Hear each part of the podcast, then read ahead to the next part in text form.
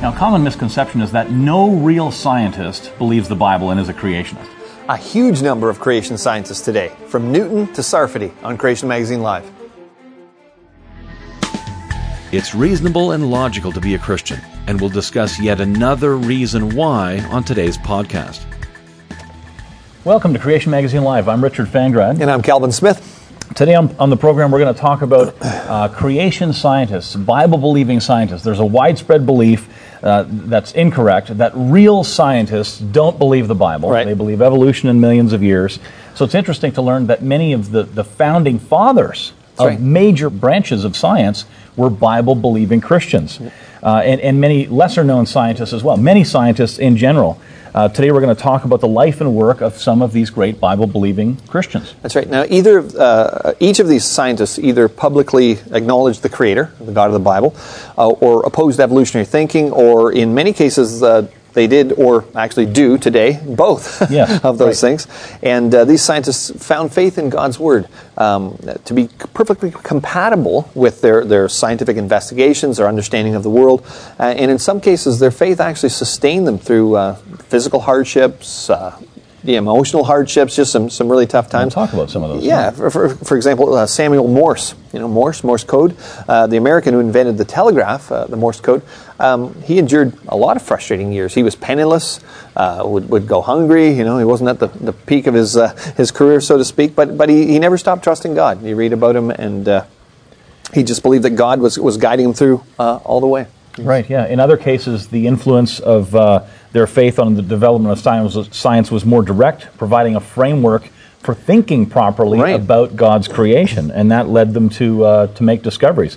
For example, astronomers had charted the paths of planets across the sky, and they couldn't make sense of the complicated paths they saw.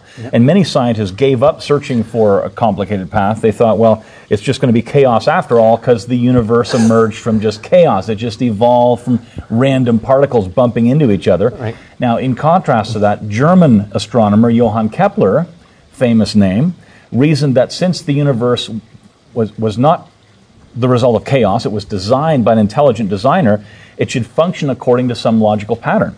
Right. And that led him to discover the planetary laws of motion. That's right. And it was the Bible. Yep. Now, some would say that, you know, okay, but since Darwin, you know, he made evolutionary thinking popular, that, well, scientists today have given up on belief in God because now, Right. you know, Darwin changed everything. Since Darwin, yeah. Yeah. But, but there are many scientists who, who, who have remained faithful to the Bible, have continued to find the Bible uh, and, and scientific investigation completely compatible.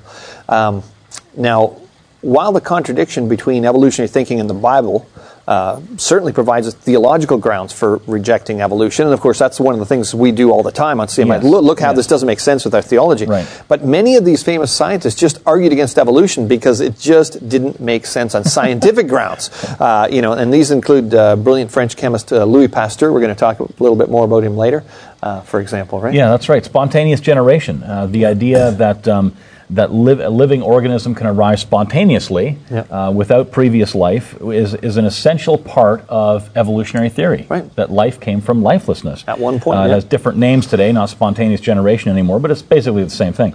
Despite all efforts of evolutionary scientists, not one example of this has ever been seen ever. That's right. Uh, Pasteur's scientific finding, findings clearly demonstrate that, uh, that life coming from non life doesn't work. Uh, the spontaneous generation, generation just doesn't work. Exactly. And uh, consequently, Pasteur strongly opposed uh, Darwin's theory right. as a result of that. Now, although these men we're going to look at here today are brilliant scientists and, and uh, devout Christians, of course, if you look uh, and you, you do some detailed historical analysis, you're going to find that they they had flaws in their characters, just like every other person on the planet. Yeah, yeah, and uh, you know, for example, Sir Isaac Newton, Newton. Because of his confidence in his own finding, he, he was, um, and his eagerness to continue, uh, you know, onto his new discoveries. Um, he, he was pretty impatient with a lot of people that you know couldn't really keep up to speed with him. Of course, Hmm. who, who who could? um, and and he also tended to view other people that were working in the same field as competitors uh, in a way. So everyone uh, has flaws, and, and you can see that in these great men as well. You know, these shortcomings just serve to emphasize th- th- that uh, they need God as much as we need God today. That we, we struggle with pride, and, and so did they, and, and many other things. We need God's help, and they did as well. That's right. And because of the limited amount of time here, of course, uh, these scientists are going to discuss, they're merely a handful of, of the amount Right. we could. Yeah. But to, to get a complete list, uh, you can actually visit creation.com uh, slash bios, or you can just watch the bottom of the screen, and you're going to see name after name. And just keep in mind, these are all Bible believing Christians and great scientists. Well, let's kick this off with Sir Francis Bacon.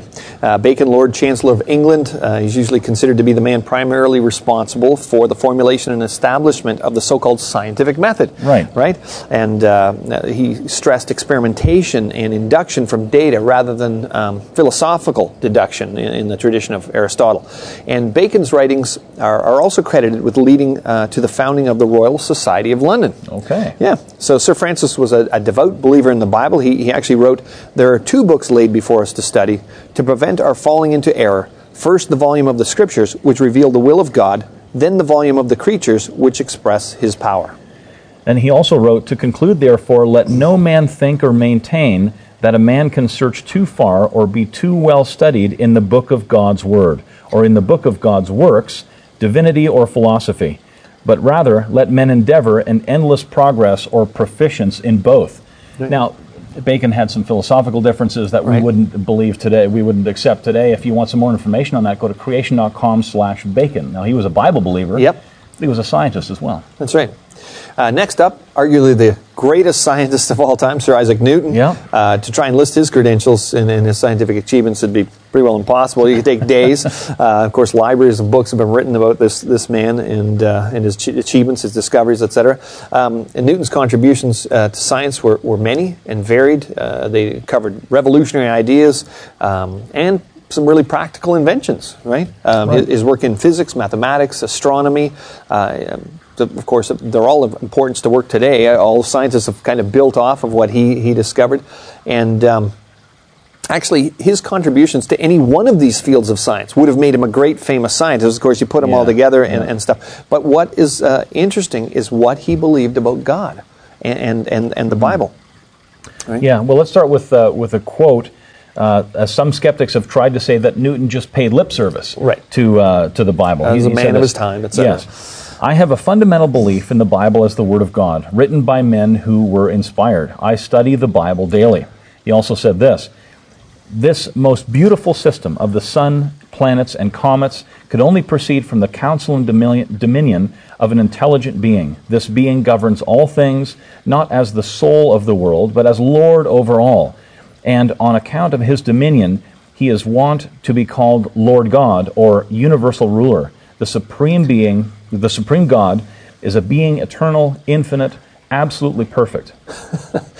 Now, those are strong words. straight from his Yeah. mouth. And Yeah. now you've got uh, what's interesting is, of course, you've got atheists and, and skeptics often criticizing creationists as being unscientific. Yes, yes. And, and yet, here's Yeah. the greatest scientist of, of all time. this is what he said about atheists in opposition to God's word. He said, "Opposition to godliness is atheism in." Uh, profession and idolatry in practice. Atheism is so senseless and odious to mankind that it never had many professors. I love that quote. Yeah. a lot of fun. But uh, so, so obviously, belief in Genesis does not detract from doing science. In fact, in a lot of cases, it enhanced it. Right. Uh, Newton reasoned that since the same God created the heavens and the earth, that the same laws should apply throughout. And uh, that's what operational science is based on. Exactly. Now, Newton, of course, uh, he, he wasn't immune to struggle and, and hardship. You read about him. He Yeah. had uh, health challenges when he was younger. He had financial challenges when he was trying to get educated. Um, he had political, uh, you know, and stress challenges later on in life as he was teaching and so on. But uh, but he had a he had a pretty fascinating life. But again, his his times of hardship didn't produce bitterness. You know, he went to Scripture He went to Scripture. solution, His yeah. own words show what he did when, uh, when these things were happening. He said, Trials are medicines which our gracious and wise physician gives because we need them, and the proportions, the frequency, and the weight of them to what the case requires. Let us trust his skill and thank him for the prescription. Yeah. Pretty amazing. Fantastic. Greatest scientist who ever lived, Isaac Newton, and a strong Bible believing scientist and a young earth creationist. Um, each time we go to the fridge and take out a bottle of milk or something like that, It should make us think of one particular scientist, French scientist, Louis Pasteur. Yes. Uh, Pasteur discovered that milk turned sour because of the action of tiny organisms too small to see with the naked eye.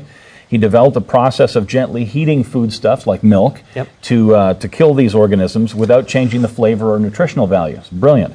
Uh, this process is named pasteurization. You may have heard of that. You see it on your milk there and so Yeah. on, in honor of its developer. It's, uh, it's just one of Pasteur's great contributions to science. That's right, and he got a got off to a pretty young start. At 15 years of age, he went, he went to Paris to complete his secondary schooling. Uh, he went on to complete a Bachelor of Science degree at the Royal College in uh, in uh, 1842, and at the age of 20, um, received a Master of Science degree. Uh, in 1845 at age 23, and then achieved a doctoral degree and eventually became professor of chemistry at the University of Strasbourg.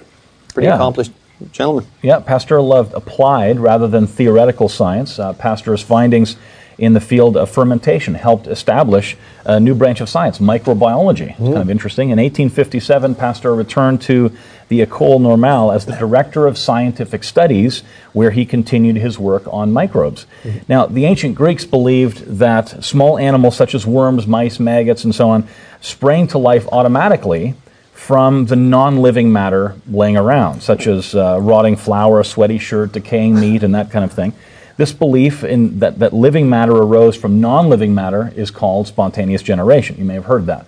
Uh, Pasteur's experiments clearly showed that even for microbes, life came only from living things. That he said this: microbes, uh, micro- microscopic beings, must come into the world from parents similar to themselves. That's what he said. which mirrors what the scripture says that things reproduce after their own kind. It does. Amazing. Yeah. Now, Pasteur's work th- this should have dealt a death blow, really, to the to the idea of spontaneous Absolutely, yeah. generation. Um, but the thing is, spontaneous generation or life coming from non-life, however you want to phrase it, because you'll hear sometimes skeptics try to skirt this Right. issue by Abiogenesis. Yes, Yeah. and all that stuff. Life coming from non-life, um, that's essential to the theory of evolution. Yeah. And essential to atheism because you got to explain how you got here without God, so life's got to happen by itself. Part of the process. Yep. Yeah, yep. So, uh, you know, despite all of the efforts of evolutionary scientists, not one observable case of spontaneous generation has ever been seen.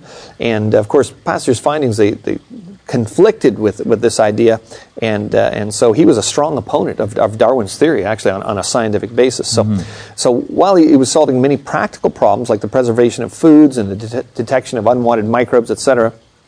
Um, his mind was actually laying the foundation uh, for the next uh, great theoretical advance, and that was the, the idea that many diseases in animals and people came uh, or were the result of these germs that, that entered the body and multiplied there and things like that. So he Right. actually uh, Yeah. uh, developed things like vaccines for rabies and, and so on. And I, I don't think people really understand how much uh, of, a, of a benefit uh, you know Pasteur's work has been to our his work, society. yeah. While the French government honored Pasteur with its highest award, the Legion of Honor, uh, much of the medical profession still resisted his ideas. Uh, a large part of the opposition was a reaction to Pasteur's own opposition to spontaneous generation and Darwinism. That's So right. they, they didn't like him because he opposed that. Pasteur is generally recognized today as, as having made the greatest contribution of any one man to saving human lives. That's That's right. quite a label to have. Yeah. Yeah. And again, he, he saw no conflict between science and Christianity. In fact, he believed, and he actually quote the quote is, "Science brings men nearer to God," which makes sense if God created everything. Of course, does. of course, It it, does. does. Yeah. And uh, in his work as, as a scientist, he perceived uh, evidence of wisdom and design, not randomness, not chaos. And he stated that the more I study nature, the more I, I, stand amazed at the work of the Creator. Uh, of course, he died on September 28th of 1895 after a, a long and fruitful life. But his, his contributions to science were just truly outstanding. His Christian faith again sustained him through many trials. He firmly believed in creation. He strongly opposed Darwin's theory of evolution, and, uh, and, and on, the, on the basis that it just didn't match what science was showing. Right, yeah. An important point to make uh, uh, involved Pasteur's discoveries uh, that atheistic evolutionists often criticize Christians for believing in miracles. Right. This is kind of an interesting side note here. But enough prodding reveals that skeptics believe in miracles. They have to believe in miracles because of something that we just finished saying. That's right. Uh, Pasteur proved that life does not, life comes from life. Right. And yet evolution theory Would say at some point, at some point, life came from lifelessness, from some chemicals. Right. And the thing is, life coming from life is a scientific law that began with Pasteur. that's right. if you break a scientific law, that you're talking about supernatural, something that's above nature, that's called a miracle. That's right. So for evolutionists, they actually have to have a miraculous event in order to kickstart evolution. They have to actually believe that in, in things that are unscientific Yes. to make their idea work. Right. Uh, let's move on. George Washington Carver, famous Yes. Bible believing scientist. He was considered the world's top authority in peanuts and sweet potatoes, Yep. uh, interestingly, and their products. Born a slave in the U.S., uh, he worked his way through college in the North and then returned to the South. Uh, devoting his life to improving the quality of southern farmlands and the economic prosperity of his people. He was uh, he was black. That's right. Yeah. He- He's an amazingly fascinating and humble guy. I actually went to the George Washington Carver Museum when I was in Missouri. Yeah. and and it was really interesting. And, and I'd really encourage anybody that gets a chance because he was just such a such a neat guy.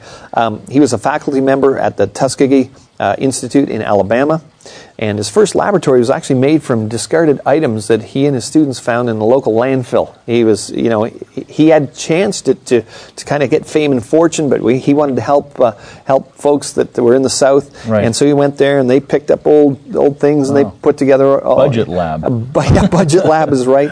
And uh, basically, the soil in the surrounding areas uh, had been devastated by, by years of cotton farming. You know, they, they hadn't let the, the ground fallow or anything like that. And so it depleted the soil of all its nutrients. And so he discovered, of course, that rotating crops, uh, particularly with peanuts and sweet potatoes, had helped revitalize the soil. And then, of course, he had to figure out what to do with all these peanuts he had. And people started complaining, because, you know. And so, peanuts. Yep. He, he actually came up with 300 uses for, for the common peanut, uh, uh, household things that we use today that we don't even realize when you, you look through the list. But uh, he, he revolutionized the southern farms and the economy, of course, uh, of, uh, of Yeah, the South. can think of peanut butter. Yeah, but you'd have to look at the list. It's, it's, it's actually yeah, more know, than you think. 300 There's things. peanut oil. And, he was always very quick to point out that uh, where his inspiration came from. Yep. He's, he said this I indulge in very little lip service, but ask the great Creator silently, daily, and often many times a day to permit me to speak to him through the three great kingdoms of the world in which he created the animal, mineral, and vegetable kingdoms to understand their relations to each other and our relations to them and to the great God who made all of us. Right. Uh, incredible. He was a very, very humble man. The quotes that are around the museum reveal, you know, uh, his humbleness and, and it's just his, his adoration for God. Yeah, And, and yeah. you know, he'd wake up every morning, he'd go for a walk, and he'd pray, and he'd ask ask God to help him. And uh, of course, all over the museum, you see these quotes. Yeah, and, he, and he was invited by Thomas Edison to come join his team, and he- Exactly. and he, turned it down. didn't He did because Edison, of course, was going to take his, his discoveries and patent them and make money off them. Right. And Carver actually said, "Look, God gave me this information." And he, actually, there's a quote at the museum that says that he said, "Look, if I have information that you want." For the price of a postage stamp, you can have it because hmm. God gave me this stuff. It's not mine. He just revealed it to me, so I'll, I'll write it down and I'll, I'll send it to you, and you can Yeah. have anything that- that's in my Wow. noggin. So he actually said, I love to think of nature as an unlimited broadcasting station through which God speaks to us every hour if we will only tune in. And reading about nature is fine, but if a person walks in the woods and listens carefully, he can learn more than what is in books, for they speak with the voice of God. He was actually uh, came before a group of senators, uh, and, and uh, he was arguing for a, a certain. Um, well, I won't get into it because it'll take, take too long. But anyway, he, he came before these senators and he started speaking. They gave him 10 minutes and then they gave him an extra half an hour. And then by the time I think he was done Oh, speaking, it was like two hours. And at the end, they, they said, Well, where did you come up with all these ideas for, you, for the crops and stuff like that? And he said, Well, I found it in a book, the Bible. Hmm. And uh, this, this surprised many people. And he quoted Genesis as his inspiration. He said, The secret of my success, it's simple. It's found in the Bible, and he talked about how, how Genesis talked about uh, you know everything being given for food, and Yeah. uh, and yeah, he's just a really Yeah, good guy. incredible. Yeah, In 1939, he was awarded the Roosevelt Medal uh, with the following citation. This is what it said To a scientist humbly seeking the guidance of God and a liberator to men of the white race as well as the black. Of Yeah. course, he was black. Interesting how they And at had that to point time, that yeah. out. Yeah. Yeah. yeah. So Carver died in uh, 1943, and um, he was just an amazing scientist. But let, let's move forward to present day. I mean, we've kind of been going through history, showing some some different scientists and so on. But uh, let's let's explore a modern creation scientist, and that'd be uh, Dr. Raymond Damadian. Yes. And uh, Damadian, he's probably a little too humble to, to you know accept the title super scientist, but he, he actually is a super scientist. Um, and and the, many people who uh, who've been saved by the uh, MRI, magnetic uh, resonance imaging scanning technology, would uh, would probably really appreciate uh, that title for him because so many people have been helped. Yes. So, Today we're talking about famous creation scientists. Right. We've talked about some that lived uh, um, a long time ago. we're talking about Dr. Raymond Damadian, mm-hmm. and he was the inventor of the MRI. Uh, this is hailed as one of the greatest diagnostic breakthroughs ever. Right. Uh, this technique, using advanced uh, physics, uh, advanced principles in physics and computing, lets doctors visualize many organs and their uh, diseased parts without the risks of exploratory surgery and other techniques right. that. other other scanning methods and so on. It's just just incredible. his invention earned him several top awards, including the United States National Medal, Medal of Technology, the Lincoln Edison Medal, and induction into the National Inventors Hall of Fame alongside names like Thomas Edison, right. Alexander Graham Bell, and the Wright brothers, and so on. He's a Bible believing Christian. Yep. Um, he's, uh, he's convinced of the truth of Genesis. Uh, I've, I've, met him on several, several occasions at some of our larger creation conferences. Mm-hmm. He says emphatically that his greatest scientific discovery was to find that, quote, the highest purpose of a man can find for his life is to serve the will of God. That's right. Amazing and he's not afraid to put his faith on the line. You know, a, a lot of creationist uh, scientists that, that can be detrimental to your career because there's an yes. incredible bias about uh, any scientist out there that believes in the Bible and things like that. And he, he he knows this full well. We don't have time to delve into that, but if you actually go to um, uh, the link at the bottom of the page here, you'll see how uh, Dr. Damadian was persecuted for his faith. And actually, many cre- uh, creation scientists have been. And there's actually a book right, uh, yeah. that's been written about it. It's called Slaughter of the Dissidents. And uh, if you'd like to receive this book and look into that further, you can actually go to our website, punch in the code CMLSOTD. Uh, and you get 30% off this book. Slaughter of the Dissidents. Yeah, yeah. it's, it's yep. really um, it's intriguing and disturbing to see what's happened to some people because of their faith in, in God and His Word. Yes, yeah. Let's, yeah. let's move forward uh, again. We'll talk about one of our staff scientists, yeah. Dr. Jonathan Sarfati. Um, amazing scientist. Uh, he uh, obtained his um, Bachelor of Science uh, honors in chemistry with uh, two physics papers submitted, uh, or, or, two, two papers talked about nuclear and condensed matter physics. His yep. PhD in chemistry was awarded for a thesis entitled The Spectroscopic Study of Calcog- Calgin, cal, chalcogenide. Chalcogenide ring and cage molecules. Now, if you know what that means, then awesome, more power to you.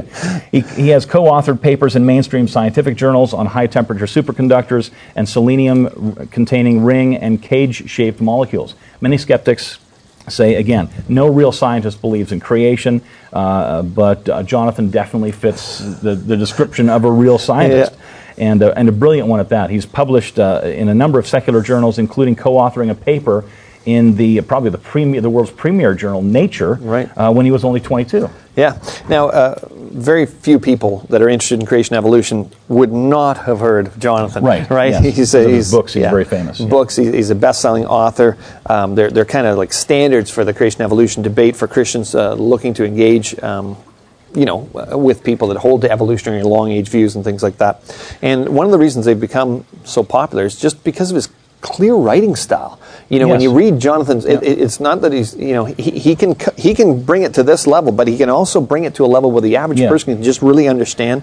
And uh, it's kind of interesting because if you, if you look at Jonathan's uh, testimony, um, it wasn't an emotional need. It wasn't any time of crisis or anything like that. Right. He actually says that it was purely a logical decision to, that, that he became a Christian. He, he was uh, studying at Victoria University in New Zealand, and some Christians befriended him. And he said, okay, I'm going to investigate Christianity. And uh, he found it was entirely logical, entirely defensible, and this led to his conversion when he was 20, and uh, he hasn't looked back. Yeah. Kind of interesting. Yeah. His first book for CMI, Refuting Evolution, that's probably the, uh, uh, the, the best selling creationist book ever. Yeah. Uh, and, and still today, one of his passions is chess, and a former New Zealand chess champion. Yeah. Uh, he often plays chess at some of our larger conferences, and he plays blindfolded. So he's blindfolded against sighted players, other players that don't have blindfolds yeah, on. They just call out the, the they call out the moves. I don't play chess. I don't know how it works, and yeah. he just he beats them all. He's blindfolded. They're not. How do you? Amazing, amazing Yeah. mind. But a um, lot of Jonathan's resources on our website. You can go to creation.com. You can see many articles, many books, etc. Yeah. And he's also a contributor to Creation Magazine. Creation Magazine, yeah. Yep. You can get a free copy, get a free sample copy, digital copy online. Go to creation.com slash free mag and have a look at Creation Magazine. The information there is a lot like the information that we present on the show. And uh, get Creation Magazine. We'll see you next week. Today's episode was originally formatted for broadcast TV and is available online at the links in the podcast show notes. Both are produced by Creation Ministries International, publishers of Creation Magazine. For more information for the accuracy of the Bible, visit creation.com. You can also donate to the ministry at creation.com/donate. And thanks for listening.